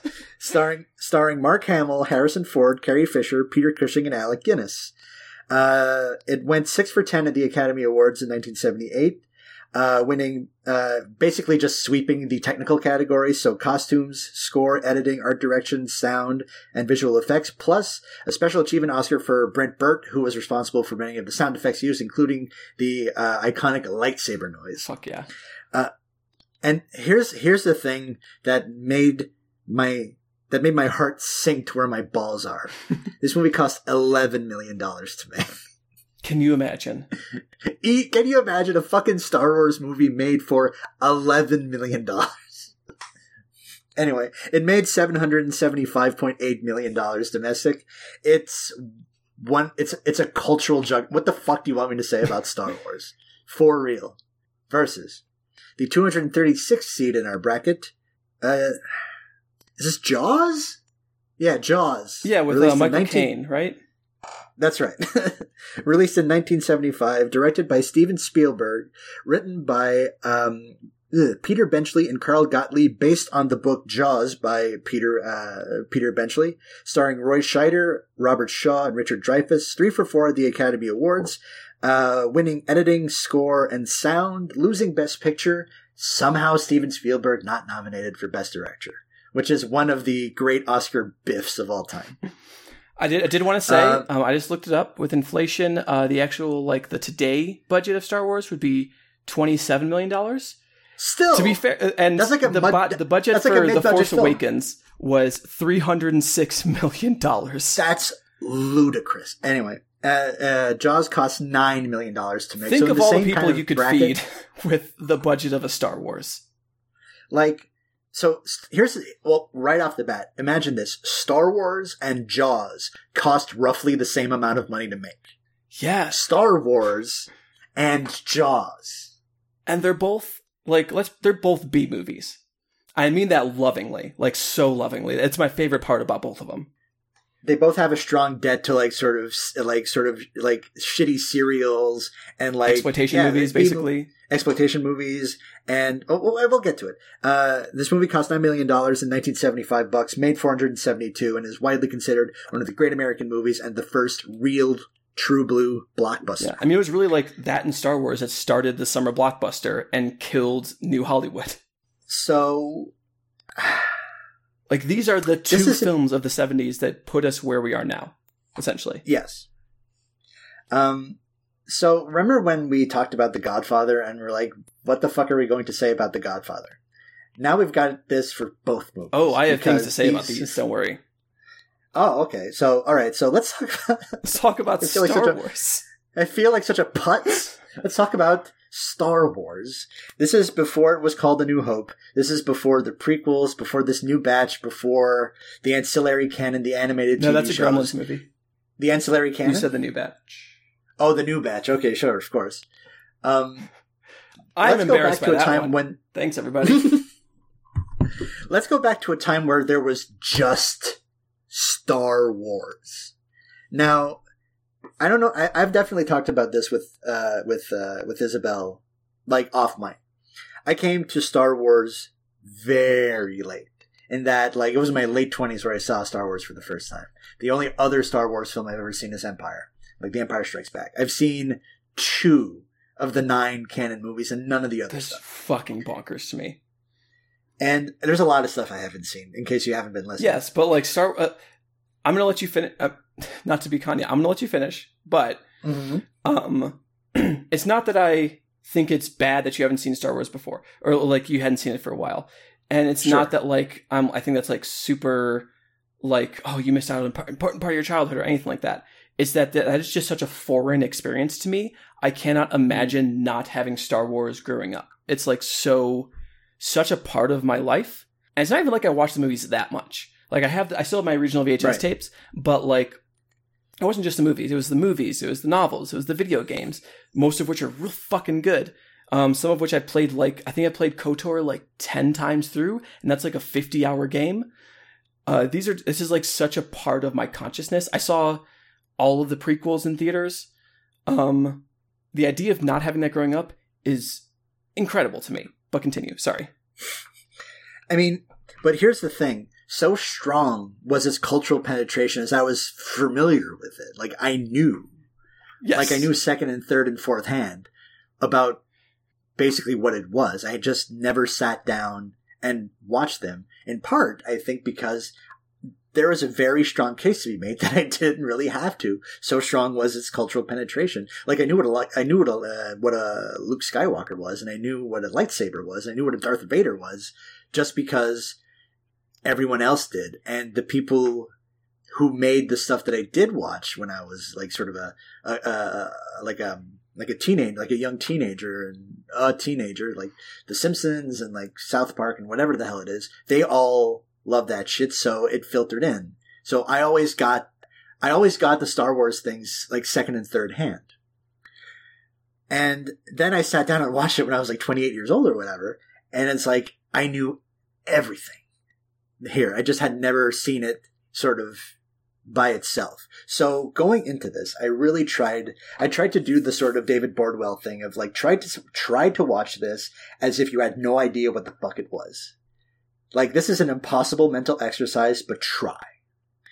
So I pop, so for this, I do have to point out that I watched the, uh, what's known as the, the specialized cut. Which is for this. The, the work of just a, a, a fucking demigod. And one yeah, of the best people like ch- I, I, appreciate them so like, much for what all the work they put into. That. It's like a Czech a Czech dude named named Harmy or something like yeah. that, who basically has coordinated a bunch of other fucking nerds to get to give to us. Uh, since this is a derivative work, it can be sold, but it is available. Just ask your just ask your friend Yevgeny if you know what I'm talking about, and uh, you'll find uh, you'll find it. It's got a Wikipedia page and everything. Yeah. So this is as close to like the theatrical experience as I'm going to. Essentially, get. it is. And a lot it of, is the original theatrical experience sourced from the most high quality everywhere. versions they could get of every single scene, without any of the special edition bullshit in it. It looks pretty janky, but that's part of its charm. We'll get to that. But so I tried to go into this as as as as, as fresh as uh, as fresh as a new snow, and so I put on I put on the movie. The first thing I see is like the fanfare, and then it's a long a long time ago in a galaxy far far away, and then like a fist to my face, the logo and that iconic score, and I'm like, if this is the first thing I saw about this, and I was like eight years old in 1977, I'd be so fucking pumped for this because it's exciting. It is, it is Star Wars, the, the, the film is cinematic like rock candy. It is a haphazard patchwork of cliches and images and stories that is just a rip roaring good time and not a one time during my viewing did I think, oh, this is going to sort of mutate into a culture swallowing, multi billion dollar cultural juggernaut. it doesn't feel like it. It feels like a movie that cost $11 million to make. It felt like someone's third movie. It feels like it's taped together. Like, like it, yeah, it it's feels like it's held together. Up. Yeah. Yeah, and you can see the seams. I love it when you can see the seams. And especially, I love it when you can see the seams when it's something that's been sort of uh, basically canonized and canonized and not in the way that I saw it. Yes. Something I think is so fascinating about watching it because I tried to do that same exercise. Like, okay, what if I had never seen this film before? Like, how how would I feel about this? And it kind of did the opposite, where I was constantly amazed at like, there's a lot of shit in this that isn't in the other movies. There's a lot of like tonal things and like ways things are phrased and the general vibe of it that is so different from what we've come to think of as Star Wars, like the franchise. And those were some of my favorite, most enjoyable parts to see it. Like, I love people calling Jedi's wizards and sorcerers. I think it fucking rules. I think people should do it more often because it's the kind of thing of like, like in the Star Wars universe, but they are space wizards. Yes, and like the a big part of like the Star Wars universe is like everyone knows what a Jedi is, and they used to be like in this whole council council, and then they all got killed because of that order, Order sixty nine or whatever, and it's actually Order sixty six because George Lucas doesn't know what subtlety is, and uh, like like they are these like immaculate beings. that are like this perfect thing as like a cultural object. Like we know what a Jedi is but in Star Wars, uh, like A New Hope, it is such a different thing because instead of being that, they're like these scattered little bits of uh, like what what is the phrase that the one person used before he gets choked? Like, your dead religion. Yeah, they're like they're mystics, they're monks. Yeah.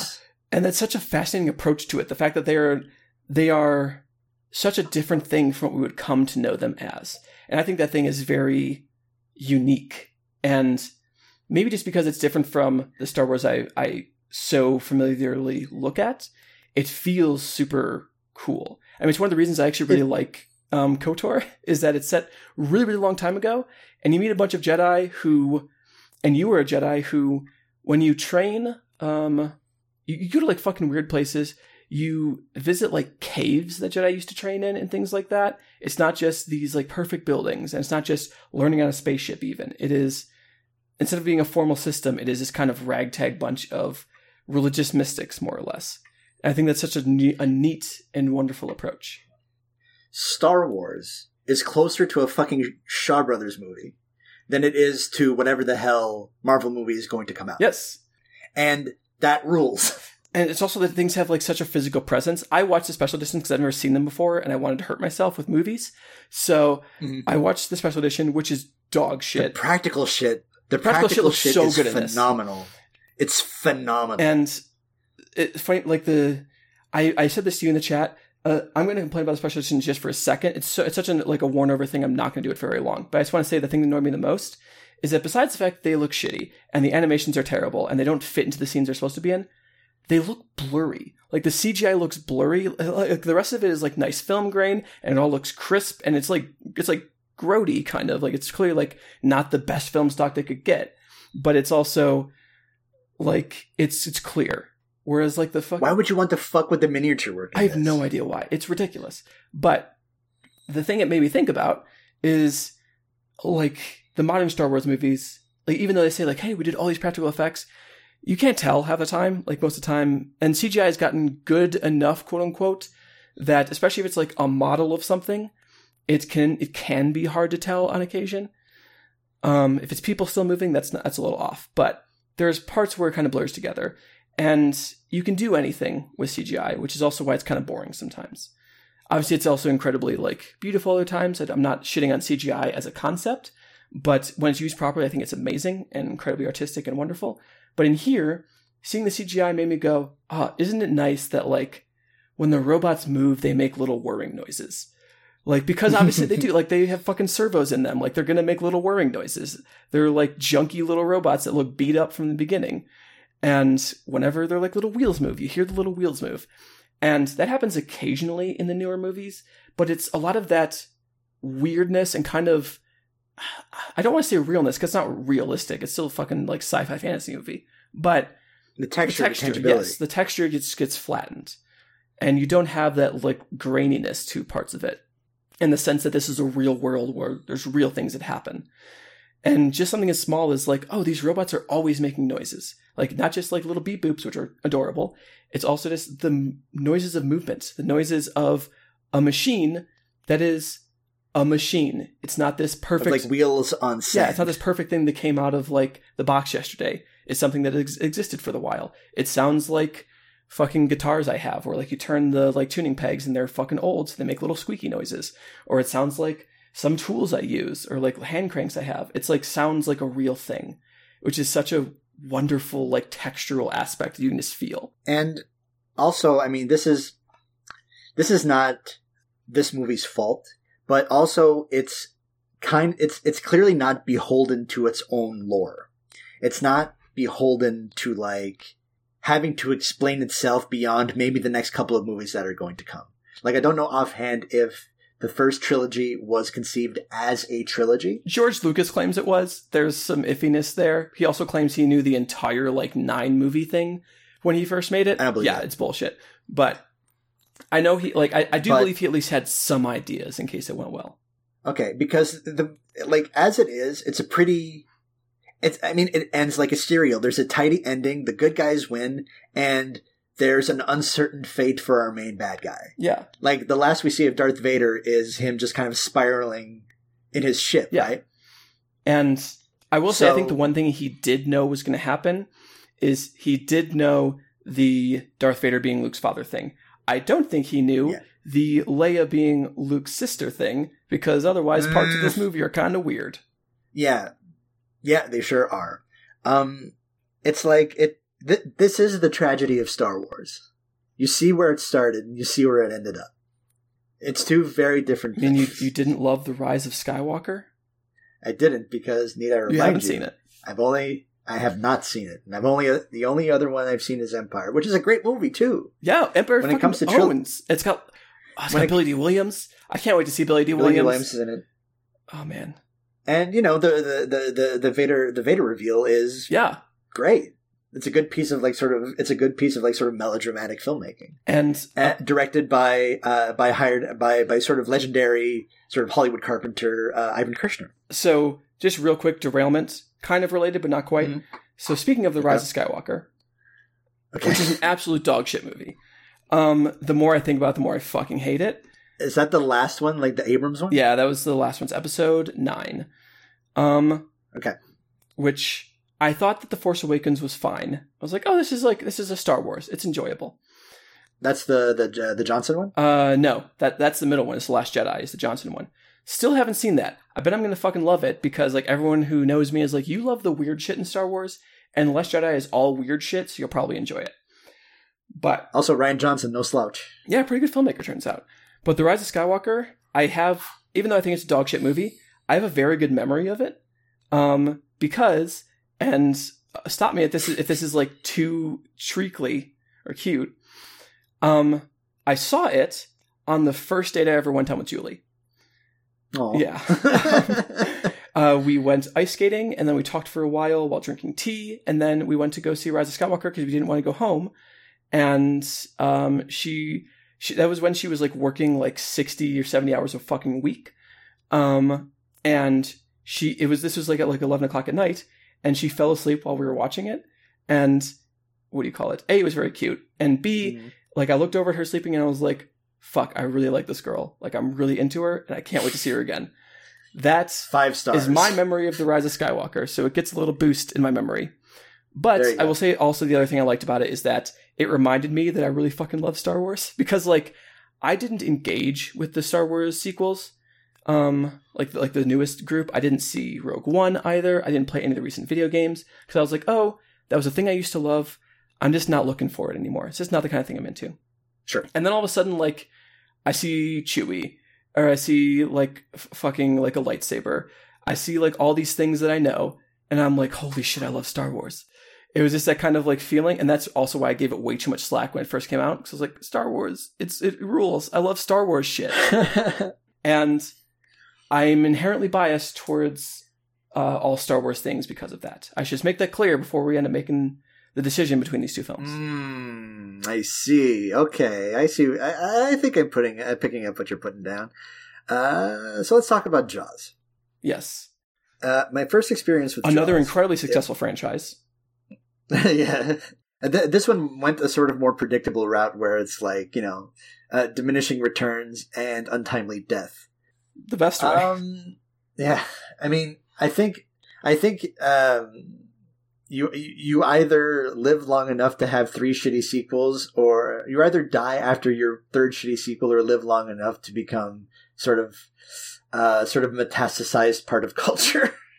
I will say, like, can I say real quick that my favorite thing about the Jaws sequels, they're all bad, by the way. I've seen all of them. None of them are enjoyable. Not even in a, like, so bad it's good way.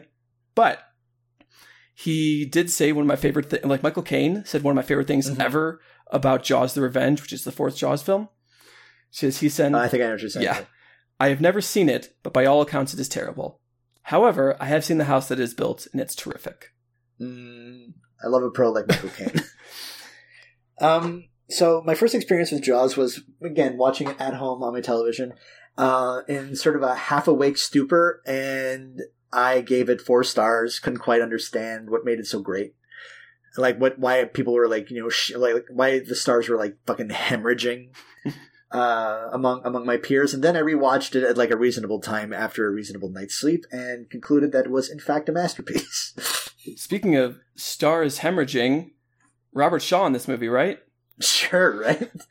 was Robert Shaw a star? Was he like a character guy? No, Robert Shaw, was- like I, I know the name Robert Shaw. He, he was in The Sting, taking a Pelham One Two Three, Okay. uh, From Sure, Russia with okay. Love, uh, Man for All Seasons, The Deep, Sinbad, uh, The Golden Voyage. To be clear, Battle of the Bulge. All right. been a lot of real, really famous films. I think he's quite good. All right. Um, so for for whatever reason, this time around, I was a lot more attuned to uh, to what Jaws was trying to do. And again, much like Star Wars, this is kind of a gussied up B movie. Um, although Not even really is- gussied up. Not a, a little more gussied up because it is kind of gnarly in at points, as one would expect from a movie dealing with a, a Giant killer shark. Shark. Um, I think the filmmaking in this movie is really good. I think the performances are very strong. It looks fantastic. Again, another iconic John Williams score. Uh, whatever. Mhm. Um, and uh, another sort of uh, maybe maybe facile, but no doubt kind of effective of the way that sort of um, I guess sort of capitalist interest just literally just endangers people. I mean, yeah, like when, uh, funny enough, when COVID like was a thing last year when we first started this whole business. Remember that, Derek? Mm. A year ago. yeah, I remember. I remember April 2020 Oh, or March 2020. You ever think about how like other countries that are real countries that aren't just failed states, uh, like are able to go back to their fucking real lives already, like like Yeah. months ago. Meanwhile, like we are just dirtling along, continuing to just kill people. Anyways, this isn't the time for that, I suppose. But when that was happening, People are going to ball games in Korea and shit. I Yeah. mean, the Olympics might happen because Japan like didn't completely biff it. God. But um, it, it people were posting like that photo set in Jaws of like the you know, mayor being like, "Hey, I don't really give a shit. Like the beach is staying open. Like it's Mhm. gonna be fine." It is not fine. It is not fine. It is most assuredly not fine. Instead, my favorite sequence of the film happens. which is uh, which is like the guys, the slow geyser of blood in the water. Uh, I mean, it's that whole sequence. Like the that's the shark attack of the film in my brain. Like that's Okay. when like a everyone's like everyone's there. So you see the kid Mhm. die, and then you sure do. Sure do. he explodes into a fucking fountain of blood. It's it's fucking gnarly. Like you said, like it is. I, I forgot how rough this movie gets in a really great way. So there's that, and then you and then the shark goes over to like the little smaller area where um uh Roy Scheider's son uh is like uh boating boating around. Mhm. And another person dies there, not Roy Scheider's son, spoilers. Mhm. But that also has my favorite shot in the film, which is I love the image of things coming out of like the dark water where you can only see part of them, the rest of them is still submerged. You're just like it's like it's like a natural fade effect. And Yeah. you see from above. It's the first time you ever see the actual shark. The rest of it is like people being taken under or like um like the blood and like you'll see all of that, but you won't see the shark. The first time or like the tail, or like the tail fin sticking out of the water. Exactly. The first time you see the actual shark, it's an overhead shot, and it's a shark coming out of like this dark water. So you can only see half of it, which is probably because the model didn't work great, as is that's so famous. Um, Bruce was a shitty animatronic that barely functioned. Bad actor. Um, you see coming out of like the water, and it's so big, and you see it underneath this person it's about to kill, and it's just fucking terrifying. And It's so big. I- it's so big. I forgot that like this movie could be scary. Like that sounds kind of silly because like it's a horror movie. It's an exploitation movie. It's a horror movie. Um, yeah, it's a killer shark movie. It's a monster movie. yeah. And I forgot that There's like a movie with a monster in it. there was a reason people got so scared by it they wouldn't go into the water. Like that's not just like a cliche. Like that is a real thing. People got like so terrified of this they wouldn't want to go swimming because of those kinds of images. And it's I'm already scared of the water. To be fair, I'm very much a Roy Scheider in this film. Except I'd never be a cop. Don't worry. But um, it was just such a like a like a beautiful and ugly image at the same time, and it shows that a Steven Spielberg, very good director. I don't think it's controversial to say. One of the, one of the greatest to do it. And B, I kind of wish he would just stayed a fucking exploitation director forever, because those beautiful shots, and there's a bunch of them in this film, are so good, and they're placed in such like grody circumstances, like this kind of just talk talk about grit. Talk about like feeling real. Like this movie feels that way. Like you feel all the texture of everything. You feel whenever the wood breaks apart. You feel like you can like I could like feel the sharp tooth in my hand when uh, Richard Dreyfuss grabs it out of the, that hole. Yeah, when Dreyfuss, incidentally, when Dreyfuss uh, comes into the movie, and by the way, fucking fire fits from Mr. Dreyfuss in this movie. Great performance, also hot as fuck. um, I don't know why it completely went over my head how good fucking Dreyfuss was in this movie because he fucking rules. I mean, Shaw has like the meteor part, like the more actorly part, and Scheider is just doing the Scheider thing and he's great at it, but Dreyfuss is like fucking on one. And when he, like around the beginning when he shows up and he does, uh, and he goes to the morgue and does the autopsy, and like, it, it's that perfect horror thing of like, we know there's a gross thing in frame, but it's out of focus and dark. And it's like A, our imagination, and B, it's Dreyfuss's reactions. Yeah. Like the fact that him, a shark expert, kind of, is like, oh god. It's like this is fucked up. What the hell am I looking at? Like there's so much of this movie like that feels so iconic that it's hard to like really look at it. But then there's moments where like I forgot exactly how it happens that he he tells Roy Scheider and the mayor like, hey, maybe you got your shark, maybe this was the guy, but this bite radius doesn't fit what we have. So like, you don't got it, basically. You don't got it is like kind of chilling, like how he says it, because obviously like the movie just started, you know it's not over yet, but it's such a good way to deliver that information. Yeah, that whole shouting match r- uh, around like the sign. Yes, that's been sort of defaced with like shark fins and shit. Oh fuck it! Um, and and I forgot the entire like second half of this movie is on that boat. Yeah, that whole second half, and it like it it like ends in the water. They don't go back to shore, which is a great choice. Which is an awesome choice. And, and also, um, uh, it does steal. To be fair, it does steal the ending from uh, Deep Blue Sea. But uh, you know, I was going to say I recently watched uh, Deep Blue Sea for the first time, which is basically smooth brained Jaws. It's a great movie. I think it's. I think it's. Uh, that's uh, that's what that's your boy Renny Harlin. Sure is. It's, it's maybe my favorite Renny Harlin flick. I think it's okay, but it is very watchable. it's got a great LL Cool J performance. Yeah, LL Cool J is in a different movie than everyone else. He's in the movie that that is actually there. Everyone else is trying to be in a good movie. He's like, I know a movie I'm in. Him and Samuel think, Jackson, I think, also knows. I think the fact that everyone else kind of plays it straight kind of helps. Agreed. But LL Cool J is just, and Sam Jackson is still in the right movie, but LL Cool J is just such in a different movie. God. Now I just want to watch I, love, I love, I, I love a parrot that swears. but speak, but I mean, we can't talk about Jaws without talking about the sort of you know like the the the scars comparison scene. Real quick, um, I just want to say um, I'm actually looking at Renny Harlin's filmography just to make sure, and uh, it's either Deep Blue Sea or Devil's Pass, which I think is a fucking great found footage film, or Cutthroat Island. That might just be because I love Geena Davis and I want her to marry me, but you know, a big cliffhanger head. Uh, cliffhanger's fine it's like it's I think it's him in his like generic mode, um, in the negative sense where he's like not doing a ton with the material.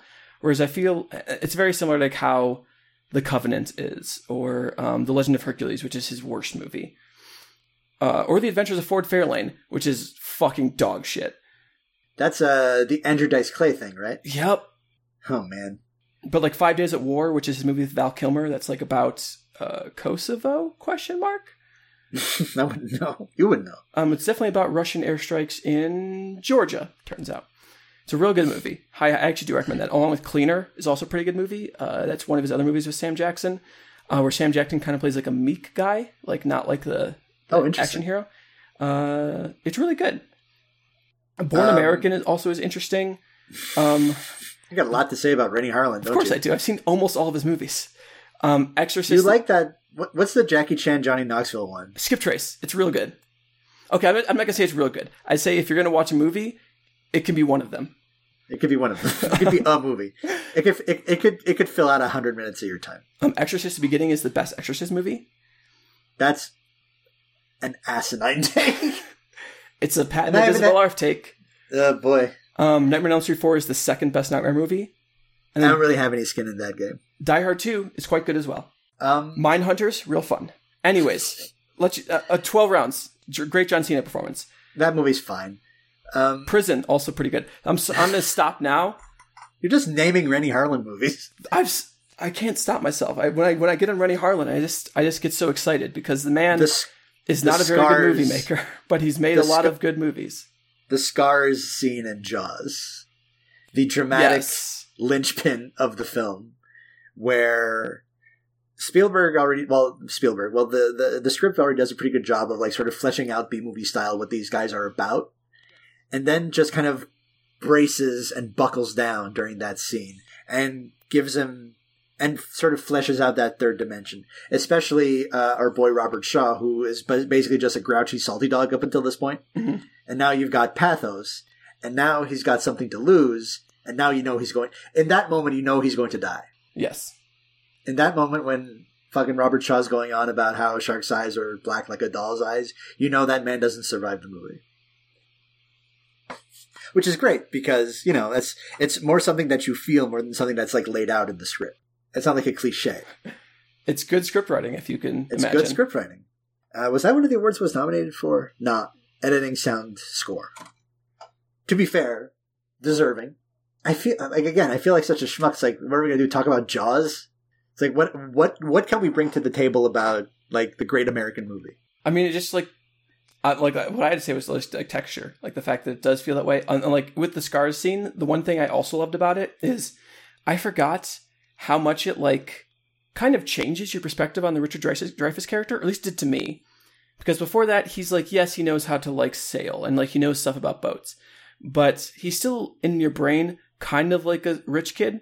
It's kind of uh, kind of stuffy a little bit. Yeah, and He's then book learning sort. And then he shows a bunch of like scars he has from like getting bit by a bunch of sharks. And you're like, oh, like this is No, this this is yeah, a this real motherfucker. Um, Yeah. He just doesn't show it at first. And uh, yeah, like from that point on, our per- well, again, good script writing. From that point on, our perceptions of all these characters has changed because they've been like fleshed out. Um, man, like I don't know, bro. It's fucking Jaws. I mean, Yeah, it's it's a really really good film. it, it's weird because this movie is like still kind of like, like both these movies. And I don't want to like sort of step on our eventual decision, but I feel like these both these movies are like sui generis in their way, Mhm. and the legacy of one. I think I think Jaws is the better movie. I'm just gonna come out and say it, Okay. but or rather, I should say, and what part of the re- part of my reasoning is that, um, there's I, uh, part of it I guess is just kind of cultural baggage, whereas like Star like St- Star Wars is a tragedy, whereas Jaws, even though it has three kind of crappy sequels, like And I mean, and like if you just look at like Star Wars gave us George Lucas question mark. Jaws gave us Jo- Steven Spielberg essentially. yeah, well, Lucas goes on like after Star Wars, he goes on to direct. He's basically a producer, directs the prequels, and that's pretty much it, right? Yeah. Spielberg goes on to have one of the GOAT careers in Hollywood. And Jaws brings us B movie flavored blockbuster filmmaking. Star Wars brings us the MCU. For good or ill. Mm, That's a really rough take on Star Wars. I'm not saying you're necessarily entirely wrong. I do think that like Yeah, Star Wars, not the movie Star Wars, no, but what like Star, Star Wars, Wars became. becomes. Because there's something that happens between, and I posted about this on Twitter, and no one has gotten back to me because no one gives a shit about Twitter. But there's something that happens between like 1983 and 2001 where, um, where backstory stuff and lore stuff becomes more de rigueur. People really, really sort of latch onto this. And I'm trying to figure out if there's something else there other than Star Wars because the only thing that I can think of is like TV. It's like Star Trek. Yeah, It's like was gonna say young Indiana Jones. It's it's it's it's TV stuff. I don't know what happens between 83 and 01 where it's like we've got to know about what makes what made Indiana Jones Indiana Jones. We got to know about what made Darth Vader I Darth mean, Vader. to be fair, that is the entire history of comic books. It's com- okay, yes, it's comics. It's clearly comics. 100%. Like that's the entire point of it is like, hey, let's give you way more lore than you would ever possibly need, and we're gonna have to reset this universe multiple times because there's just too much of it. And like it's but I will say, okay, is someone who did consume a bunch of that for Star Wars. Mhm. You think like, why did I consume that? I didn't. Yeah, really, please give me this perspective because this is something that I cannot give. so I it wasn't like I didn't read a ton of the books that were like sequels to it. Like uh, like I mean, yes, Myra Jade is wonderful. We all we all love Myra Jade. I don't know what that is. It's Luke Skywalker Skywalker's fucking wife. I'm sorry, Mara. I don't know why I said Myra. My bad. I Everyone who just fucking jumped out of their seat and yelled at me right now. It's Mara Jade. Um, yeah, she's she's Luke Skywalker's wife. She's dope as fuck. She's like the only good thing that um happened in, or at least hey, I should I haven't read every single of the uh like sequel books, but she's great. Um, but the stuff I liked more was two main things. One was explication of minor characters. Like there's a really really good like the best Star Wars extended universe book of that initial bunch was uh, the Bounty Hunters, which is a bunch of short stories telling little bits about each of the bounty hunters you see in uh, I want to say number number two. Is that right? I mean number six technically, but or number five rather in Empire. Emp- in Empire. Yes. So um, it gives you interesting stories about all of them, like fun Boba Fett story, whatever. Like, I mean, I like any kid, I loved Boba Fett. Now I fucking hate Boba Fett because I'm like tired of his shit. Um, but it also has an incredibly good story about IG88. Um, basically, that he was a like droid programmed to do like war. It was a weapon, and then he like split his consciousness into different places and it's like a story about like what it means to be like a self and human and essentially he has a distributed consciousness across multiple beings it is super fucking awesome but Hmm. the thing that i liked more like the reason i played kotor a ton is because it's set so far back that theoretically you can draw a line from there to star wars the movies. But not really. Uh, it is essentially its own self-contained thing set in the universe with things i like from star wars like there's the force there's lightsabers there's like all these aliens that i really like. There's hopping between different planets most of them which you haven't actually seen very much of before. Like you go to coruscant coruscant people are gonna be so mad at me that i'm mispronouncing shit from star wars it's fake don't get mad at me it's not real. it's real fine. Don't worry about it. Please don't. um Do, tatooine i believe do- you go to. do not add Isabel. um, but then, like when you go to Tatooine, it's not just like let's redo A New Hope. Instead, it's like, hey, did you know there used to be dragons at Tatooine? You're gonna go and like go to one of their caves and find a lightsaber crystal there. It's dope. It's really cool, and and that's like the stuff I like is when it uses this world that I find enjoyable. It's this world that I like like the texture of and I like the feel of to be inside and the kind of thing that you as a kid would imagine yourself inside of. And it takes different things into that. Like it, it, does its own thing with that. So I so like kind of like a like a Discworld approach, one might say. never read any Discworld, but I think theoretically Oh, yes. okay. I was thinking Alright. more of like like uh whatever the dispossessed and uh, Left Hand of Darkness are for Ursula K. Le Guin. Okay. Um, but same idea, yeah. Where it's like here's this same world, and there's a bunch of things that happen in it, and theoretically you could link them together, but you kind of don't need to, and that's not really the point of it.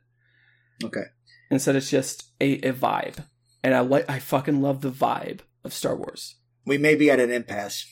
Yeah, Hmm. How many videos you got left? I have two left. No, I've uh, yeah, I have two. So do I. Yeah. Um, I mean, I don't think this is the kind of thing we should use a veto on. I think this should be a preview of what our arguments will look like when we lose all of our vetoes in the last Yeah. couple rounds. the fact that this was a first round matchup is a complete and total fluke. Uh, yeah, and it's it's one of the roughest matchups in the first round because it's not just that they're both iconic and they're both incredible movies. I feel comfortable saying that. They're both incredible movies. The extra difficult thing is But- that they're incredible for basically the same reasons. The same reasons, the same time frame. Same These guys were homies. They share credits. Like, I don't think we could have drawn two movies so joined at the hip that, as these two. Like, I'm gonna. Well, okay, so I am voting for Jaws. It sounds like you're voting for Star Wars. Yes, definitely. How are we going to entangle this without using a veto? So Is Empire is Empire on this list? it is. Okay. Is Empire a better movie than Star Wars? Hmm. I haven't seen it for a while. I'll be honest. So Who's who's okay? Time for a little. Oh, everyone's favorite. Time for a little bit of metagaming. Who is Empire going up against in round one? let's. I have no idea. I'm pulling up challenge. If it's an easy one, I think we should let Jaws go through. That feels bad, but I don't think you're necessarily wrong. It's going up against Guardians of the Galaxy. Okay, sure. Jaws, you win. Fuck Okay. Guardians. uh, Is- Guardians of the Galaxy is, like a perfectly good movie. It's not beating Star Wars Episode Five. It's not beating. Sorry, spoilers. It's not beating Empire. It's like I haven't seen Guardians of the Galaxy, but I can't imagine a universe made me where it's better than it's worth. Empire. I mean, yeah, that that I mean, as we've So seen Hashi. previously on this show, so did Hashi. Just because something makes you cry doesn't make it good. Correct. Um, Um, so so thanks to the gods of metagaming, we were able to get out of this one relatively unscathed. Uh, good show to Star Wars. You are just because you lost in round one doesn't make you less iconic.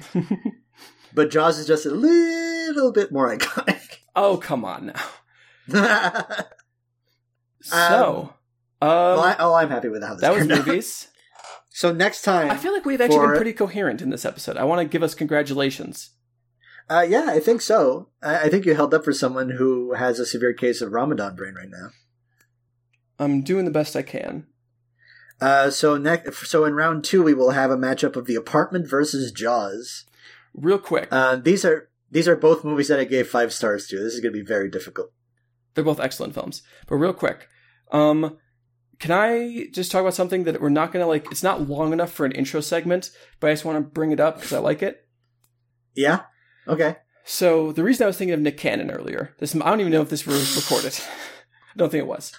But um, Uh, no, we were talking about the Chappelle. Uh, we were talking about Chappelle show uh, off Yes. mic earlier before the show. one reason. I was thinking of Nick Cannon is because I was googling um his alter ego. Are you aware of his alter ego? Does Nick Cannon have a um? Fuck, what's the Garth Brooks one? Chris Gaines. Not quite. It's not. It's not that drastic. It's not that respectable as Chris Gaines. I will say I Hmm. I I really appreciate like Chris Gaines as a as a thing as a As concept. a concept. It's not good music. Like I I like Garth Brooks' music and I don't like Chris Gaines' music. What balls on Garth Brooks to do that at the height of his fame? Yeah, just like going for it. But um no, he made a he made an album called White People Party Music. the alter ego did. Uh well Nick Cannon did, but he had, he was an alter ego in it. If that makes sense. Okay, white people party music. So is it just a bunch of like Creedence? No, I, I haven't heard the album because I don't listen to fucking Nick Cannon albums because I'm, I'm an adult. I'm Uh, not gonna do that. Good good point. But- The thing that I love that about about this incident is that he put on whiteface for Twitter, and he he created a new character called Connor Smallnut, and I've I love it that. sounds like something from the Love Guru. That's why I love it. It's so good. Um, and the the tweet that he like posted in um, says it's official. I'm white. Hashtag white people party music in stores April first. Dude, go get it. Join the party. Hashtag good, April first. Come on, bro. Come on. hashtag good credit. Hashtag dog kissing. Hashtag beer pong. Hashtag farmers markets. Hashtag fist pumping. Hashtag cream cheese eating. Hashtag racial draft. Bro, I got drafted. I like the bit. I I can I can appreciate the bit. And plus, it made me think of White Boy Oh. Summer, which is still happening in my heart. Hashtag Chet Hanks. Chet Hanks, the most respectable of uh, the the Hanks family members. If I was gonna Are hang, sure? if I was gonna we hang out sure with about one that? person who was in the Tom Hanks family, it'd be Chet Hanks. It would not be Tom Hanks. uh, I have been on record as saying Tom Hanks is uh, a war criminal Oh, and one of the greatest criminal? evils to ever be unleashed upon America. That's something. I'm somewhat sarcastic, but I also have some issues with Tom Hanks, uh, which we will get to when we talk about Forrest Gump, because that kind of summarizes all of my issues with Tom Hanks. What about Rita Wilson? What about Colin Hanks? Colin Hanks is fine. He doesn't have the the, the joie de vivre that a Chet Hanks has. Chet Hanks is living a life that, like, here here's how special Chet Hanks is. Okay. He can make a video where he sits in his car and says that he's got a feeling it's going to be a white boy summer. And no one is like, this is racist. Because clearly he doesn't sure mean it that- that way. Are we sure that no one thinks it's racist? I'm sure in the dregs of Twitter. But, the like, Chet Hanks is just such this, this being of chill vibes that you know that's not what he means. you know that instead he means like Sublime. Like you're gonna listen to a lot of Sublime. Right. Instead he means you're gonna drink a lot of Heineken. Instead he means like you're gonna go to pool parties where no one actually gets in the pool. That's what Chet Hanks means. And White Boy Summer is for you don't have to be white, don't have to be a boy. It's for everybody. Doesn't even have to be summer. Doesn't have to be summer. Like it's right. It's White Boy Summer right now in my apartment. I'm gonna go listen to. I'm gonna listen to Trapt. it's a bad example because they're super racist now or whatever. I think they're like they're like very big Trump Oh, are fans. they? Yeah, they're very big Trump fans. They're headstrong to take PC culture on. Oh my god. No, instead, I listen to like transplants and Lamb of God or whatever. Um, Is Lamb of God a white a white boy summer band? Like Sublime? I, I, I, I so I made a, I made a playlist on Spotify called like White Boy Summer. I didn't That's right. include Lamb of God on there just because it doesn't seem to have quite the same vibe, but it is kind of like a similar guy. Like there's a type of guy, and the type of guy of Chet Hanks's persuasion is the type of guy who would listen to Lamb of God, right? Like, like, like, I like, think I- he, like he I listens think- to like Metallica, and he listens to like Pantera, and he listens to Lamb I of think God. maybe I think maybe he listens to Avenged Sevenfold. Uh, that's a, that's a good poll. You know what, Derek? I like that even more. I think that's closer to the truth of Chet Hanks as a person. Well, you know you know me. The white boy in the summertime. That's my favorite Mungo Jerry song. it's on your favorite Sly and the Family Stone song. That's it. Oh, okay. I had to think for a second. Sly and the Family Stone are great. Yeah, I don't think you'll get any argument from me. There's a Riot Going On is maybe my favorite album of the 70s. That's my favorite album of the seventies. That's a that's a very big claim to be fair. I haven't actually looked at what what are other options I could have, but I know I fucking adore that album and it's, It's- perfect. It's probably thick as a brick because Of course it I've got, I've got, I've got, I've got. A, uh, as one lives by the sword, one must die by it as well. I mean, if that if that's true, I should be like, oh, it's like the Silver Apples albums. That's my favorite album of the seventies. Well, th- well, those are late '60s albums or whatever. oh, are they? they are 1969, I believe, both of them. The first two. Hot damn, that is like even more forward thinking than I thought they were. Yup. Yeah, 68, 69. R.I.P. To Simeon. R.I.P. to Simeon Coxe, who died last year. Yeah, man, I should listen to those two albums once we're done with this. They're good records. Yeah, But this is not a podcast where we talk about how awesome Jethro Tull and Silver Apples are. This is a podcast where I do the plugs and then we fuck off sure. because we've been at this for not? almost two hours. What? So we haven't gone for before- two hours. Before, Almost. I guess. well, almost. It's an hour fifty now, but with the edit, it'll probably be less than that. So next time, uh, so round two, the apartment versus Jaws. It's going to be rough. it's gonna be bloody. rough going. It's gonna get bloody. Yep. Yep. Because a shark's going to bite Jack Lemmon. It's gonna be like Um, a party in a hold steady song.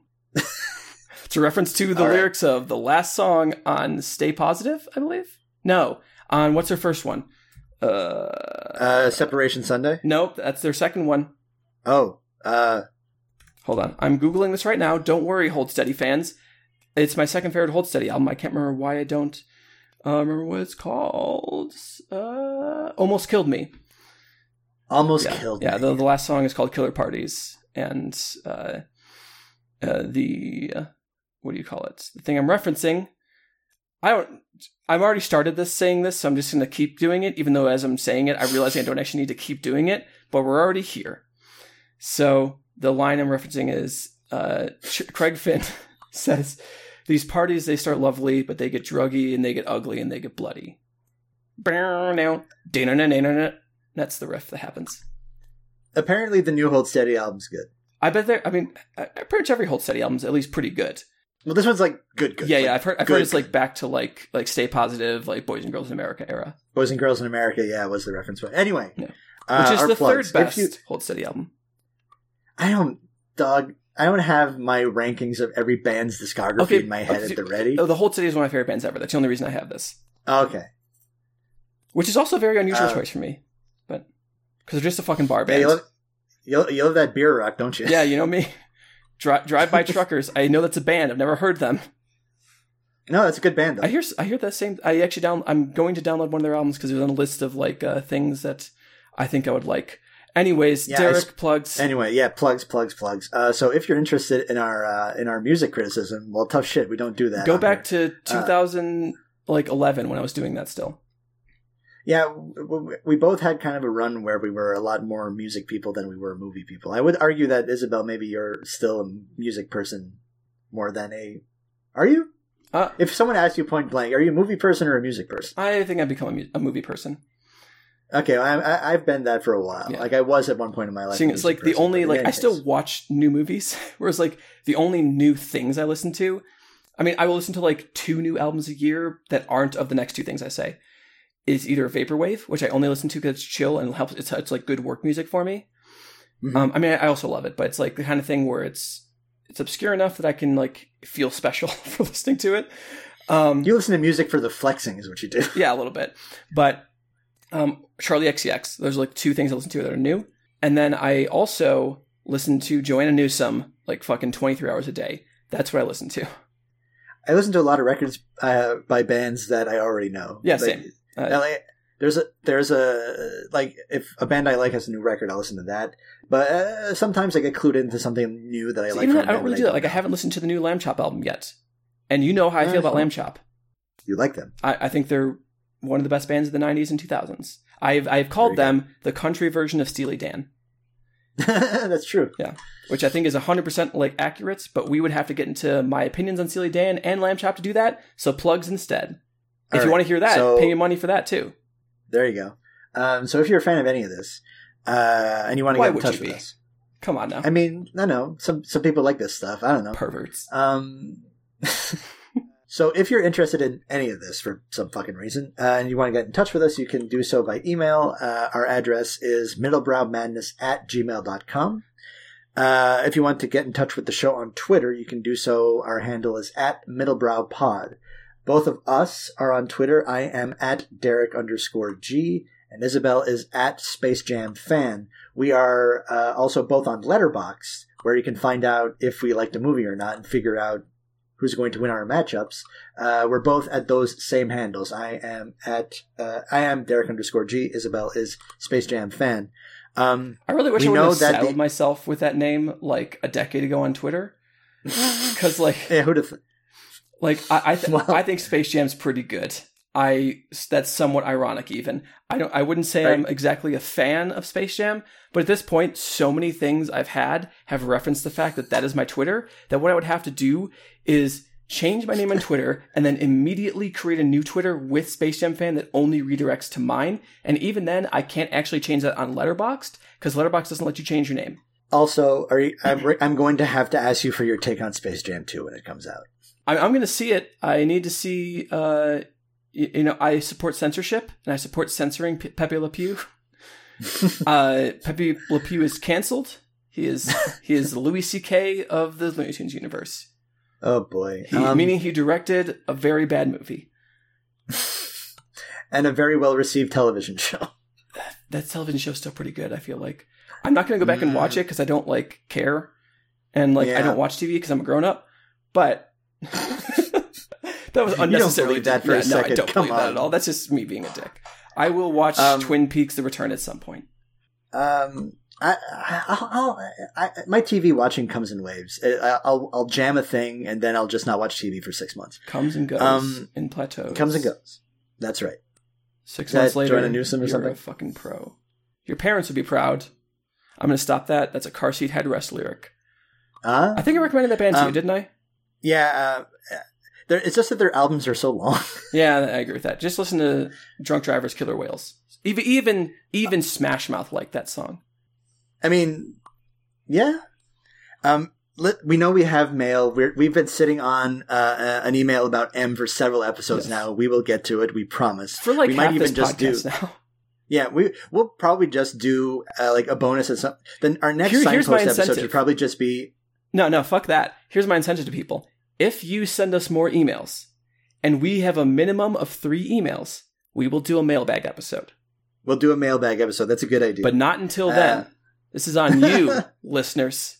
If you want the extra And none of- content, and none of this emailing us and being, oh, is your refrigerator running or some bullshit. We want real questions. look, my refrigerator already left my, my apartment. I'm not going to go catch it. There's no point in asking it. It it it deserves to be out there. It deserves to live. Wild and free. Um, well, um, so I've plugged the letterboxes, the Twitters. Um, we are part of the uh, of, the, of the strong and proud and beautiful Noise Space uh, podcast collective. You can listen to a bunch of other shows, including uh, Isabel's other show for a good time, which is about. Uh, I think uh, we landed on pornography, etc. Yeah, pornography, etc. This is uh, co-hosted by uh, your friend and mine, and my former uh, partner in podcasting, Crime Juan Barkin. Um, every other week. Is that you asking a question? Yes. Yes, theoretically, if I can get them Okay. done. Okay, so uh, every other week? Question mark. Um, but there's tons of other shows on there for for your podcasting needs. Um, give us a review on whatever tool it is you use to listen to these shows. Give us a give us a, a review that we may read on air. You know what? At this point, it doesn't matter if it's one or five. Vote with your heart. I'm not your boss. Um, and we'll be right back at it in a couple of weeks with a brand new set of matchups. But until that time, I've been Isabel Arf. that's right. And I've been Derek Gotta. Have movies, be jolly. Have movies, be jolly, good night. Good night.